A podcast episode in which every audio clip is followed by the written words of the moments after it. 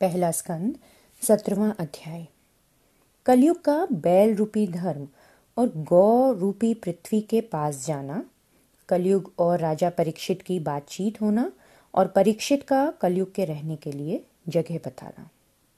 सूत जी ने शौनकादिक ऋषियों से कहा कि उसी समय रथ पर सवार वह शूद्र बहुत सी सेना साथ में लिए, राजा का वेश बनाकर काले कपड़े और मुकुट पहने और सोटा हाथ में बांधे। गाय और बैल के पास आकर रथ से उतर पड़ा और बैल और गाय को पैर से ठोकर मारकर धमकियाँ देने लगा। उसका ऐसा रूप देखकर वो दोनों ऐसे डर गए कि गाय की तो आँखों से आँसू बहने लगे और बैल ने मलमूत्र त्याग दिया। जब राजा परीक्षित से ऐसा देखा नहीं गया तो उन्होंने तुरंत बाण निकालकर धनुष पर चढ़ाया और बहुत गुस्से से कलयुग से बोले मैं सातों द्वीपों का राजा हूँ। तू किस देश का राजा है, जो हमारे राज्य में राजा का वेश धारण करके मेरी ही प्रजा को दुख देता है? राजाओं का तो ऐसा धर्म नहीं कि वो किसी को दुख दें। श्री कृष्ण महाराज त्रिलोकीनाथ मर्त्यलोक में अंतर ध्यान हो गए और हमारे दादा गांडीवधारी अर्जुन वैकुंठ को चले गए। तो क्या तू पृथ्वी को बिना राजा के समझकर गाय और बैल को ऐसा दुख दे रहा है?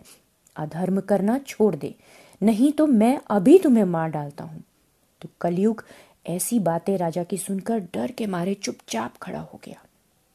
तब राजा ने बैल से पूछा कि तुम कौन हो और तुम्हारे ये तीनों पैर किसने तोड़े? तुम कोई देवता तो नहीं कि मुझे भ्रम में डालने के लिए कहीं आए हो? मैंने तो अपने राज्य में तुम्हारी तरह दुखी किसी को नहीं देखा। लेकिन अब तुम आ ही गए हो तो दुख मत करो, क्योंकि मेरे मिलने से तुम्हारा सब डर छूट जाएगा। मैं तुम्हारे सब दुख दूर कर दूँगा। राजा यह वचन बैल से कहकर फिर गाय से बोले, कि तू मत रो। अधर्मी पापियों को तो दंड देने के लिए मैं तैयार हूँ। राजाओं का यही धर्म है कि वो चोर और कुकर्मी मनुष्यों को दंड दें। जिस भी राजा के देश में प्रजा दुख पाए, उसके चार गुण नष्ट हो जाते हैं।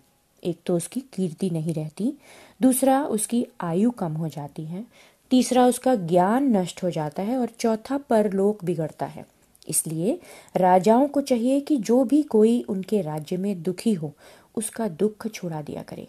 इतना धर्म राजा को करने से फिर उसको कुछ तप या यज्ञ करना की आवश्यकता नहीं पड़ती।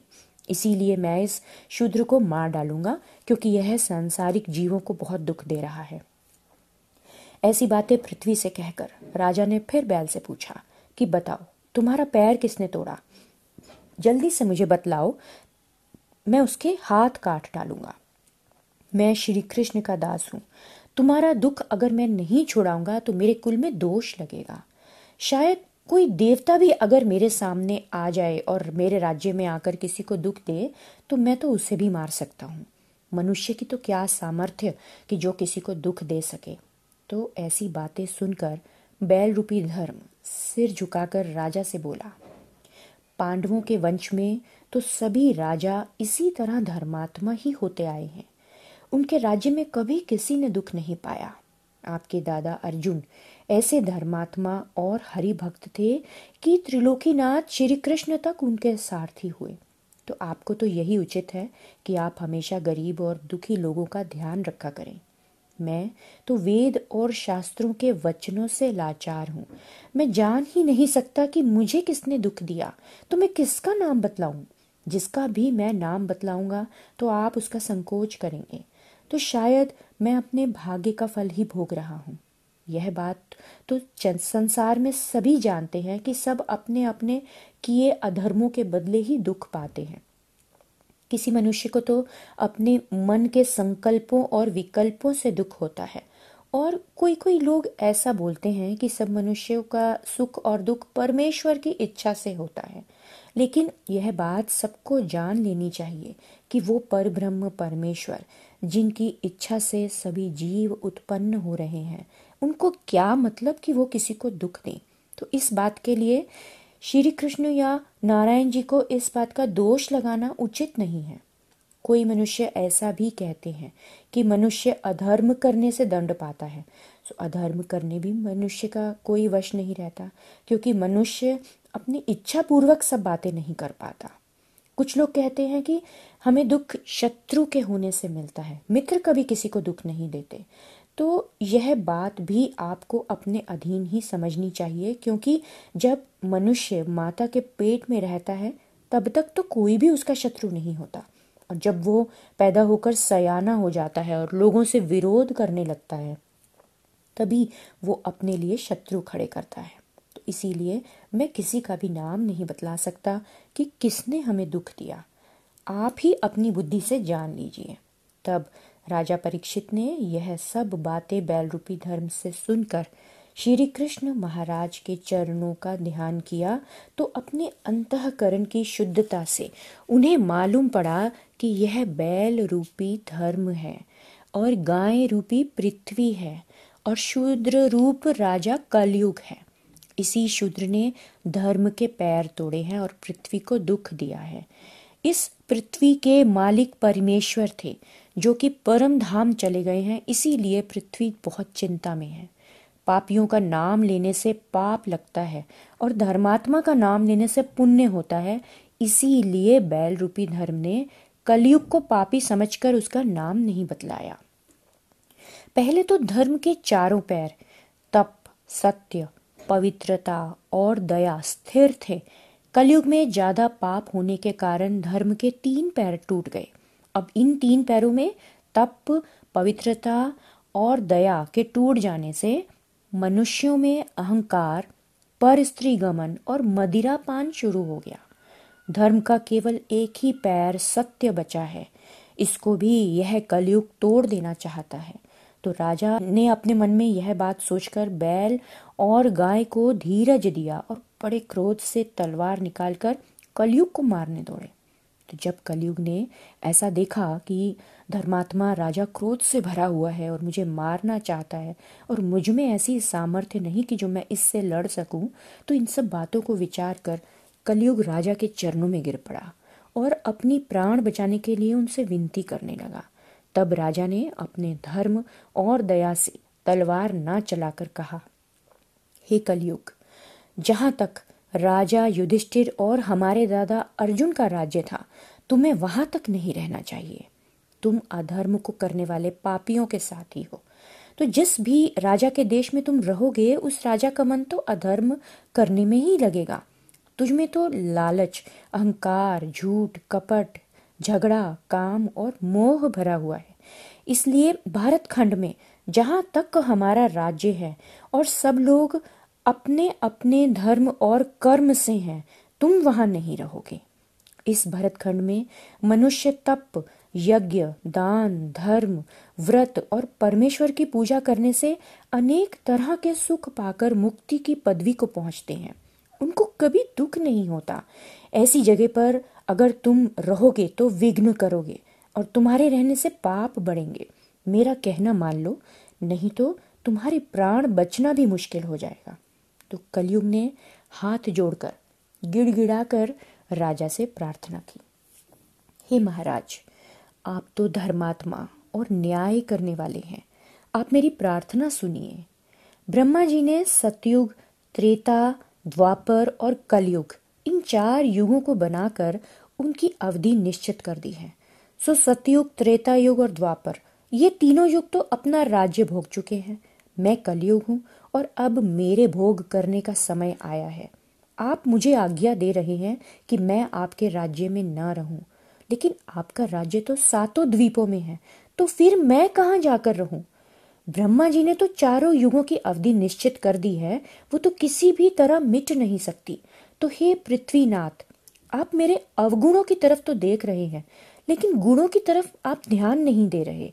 मुझमें एक बहुत बड़ा गुण है जो मैं आपको बतलाता हूँ। सुनिए।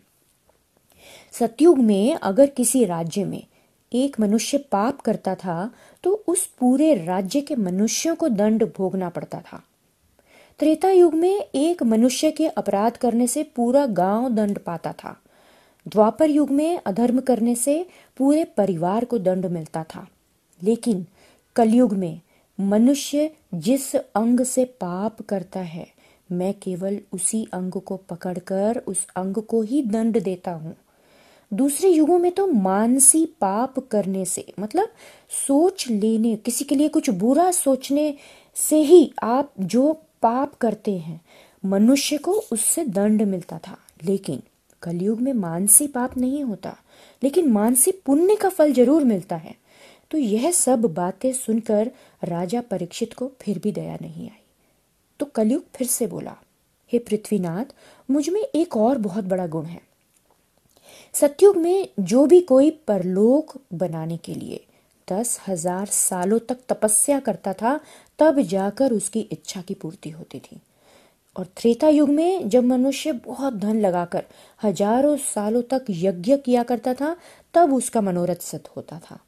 द्वापर युग में सौ सालों तक नारायण जी का पूजन और ध्यान करने से ही मनोकामनाएँ पूर्ण होती थीं।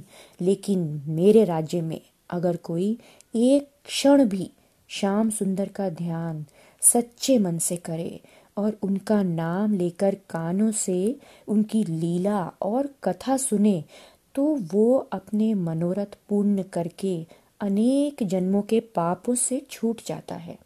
उसका यह गुण सुनकर राजा परीक्षित बहुत प्रसन्न हुए। तब कलयुग फिर बोला, हे पृथ्वीनाथ, दया करके मुझे भी जीवन दान दीजिए। आप जहाँ कहेंगे मैं वहाँ जाकर रहूँगा। मैं आपसे बहुत डरता हूँ। आप ही की आज्ञा में मैं रहूँगा। तो जब कलयुग ने हाथ जोड़कर इस तरह से प्रार्थना की तो राजा ने उसे दीन जानकर अपना धर्म विचारा कि देखो शरण में आए हो को मारना नहीं चाहिए। ऐसा समझकर वो बोले, हे कलयुग, जिस जगह मनुष्य जुआ खेलते हैं, जहाँ मदिरा पीने के लिए बिकती है और जिस स्थान पर वैश्या रहती है, जहाँ जीव हिंसा होती है, तुम सिर्फ़ वहीं जाकर रहोगे। तो यह सुनकर कलयुग फिर से दीन होकर राजा से बोला कि इन चार जगहों में मेरा कुल और परिवार नहीं रह सकता राजन। तब राजा ने दया करके कहा कि जिस मनुष्य के पास बहुत सारा धन और सोना हो, लेकिन फिर भी वो उसमें से दान और धर्म ना करे तो तुम वहाँ जाकर बसो। तो इन पाँचों जगहों के अलावा अगर तुम कहीं भी और प्रवेश करोगे तो मैं तुम्हें मार डालूँगा। कलयुग ने राजा को धर्मात्मा और बलवान देखकर उनका वचन मानकर अपने मन में ऐसा सोचा कि जिस दिन इस राजा का मन धर्म से फिरेगा तो मैं अवसर पाकर अपना मतलब निकाल लूँगा। तो ऐसी बात विचार कर कलयुग राजा से विदा लेता है और उन्हीं की बताई पाँचों जगहों में रहने लगता है। इतनी कथा सुनाकर सूजी ऋषियों से बोले कि जो भी कोई मनुष्य अपना भला चाहता है उन्हें इन पाँचों बातों से किनारा रखना चाहिए। राजा को ये बातें कभी नहीं करनी चाहिए, क्योंकि राजा के अधीन ही सब प्रजा रहती है। तो जब कलयुग चला गया तो उसके बाद राजा परीक्षित ने उस बैल के टूटे हुए तीनों पैर अपने ही धर्म से अच्छे कर दिए और गाय को धीरज बंधाया। तो वह बैल अपना धर्म रूप और गाय पृथ्वी रूप होकर अपनी अपनी जगह वापस लौट गए। राजा ने राजगद्दी पर आकर यह सारा हाल ब्राह्मणों और ऋषियों से भी कहा। तो वह लोग सुनकर यह बात बोले कि, हे राजन, आपने बहुत अच्छा किया। अब हमारे राज्य में कलयुग प्रवेश नहीं कर सकता। तो राजा परीक्षित ने इसके बाद अपने राज्य में ऐसा डिंडोरा पिटवा दिया कि कोई भी मनुष्य जीव हिंसा नहीं करेगा। मदिरा ना पिए, जुआ न खेले और धन पाकर यथाशक्ति दान दे, पर स्त्री गमन भी ना करे। और जो कोई देवता साधु संत, ब्राह्मण, गौ, वेद और शास्त्र को न मानकर, इन पाँचों में से कोई भी काम करेगा, उसका हम अन्न और धन छीन कर उसे दंड देंगे। तो राजा परीक्षित के डर से उनके राज्य में यह सभी अधर्म करने लोगों ने छोड़ दिए। राजा परीक्षित अपने धर्म को बढ़ाते हुए हस्तिनापुर में राजकाज करने लगे। सदा परमेश्वर की लीला और कथा सुना करते थे और उनके चरणों में ही अपना ध्यान लगाए रहते थे। उनके राज्य में सारी प्रजा अपने धर्म में रहकर आनंद से ही रहा करती थी।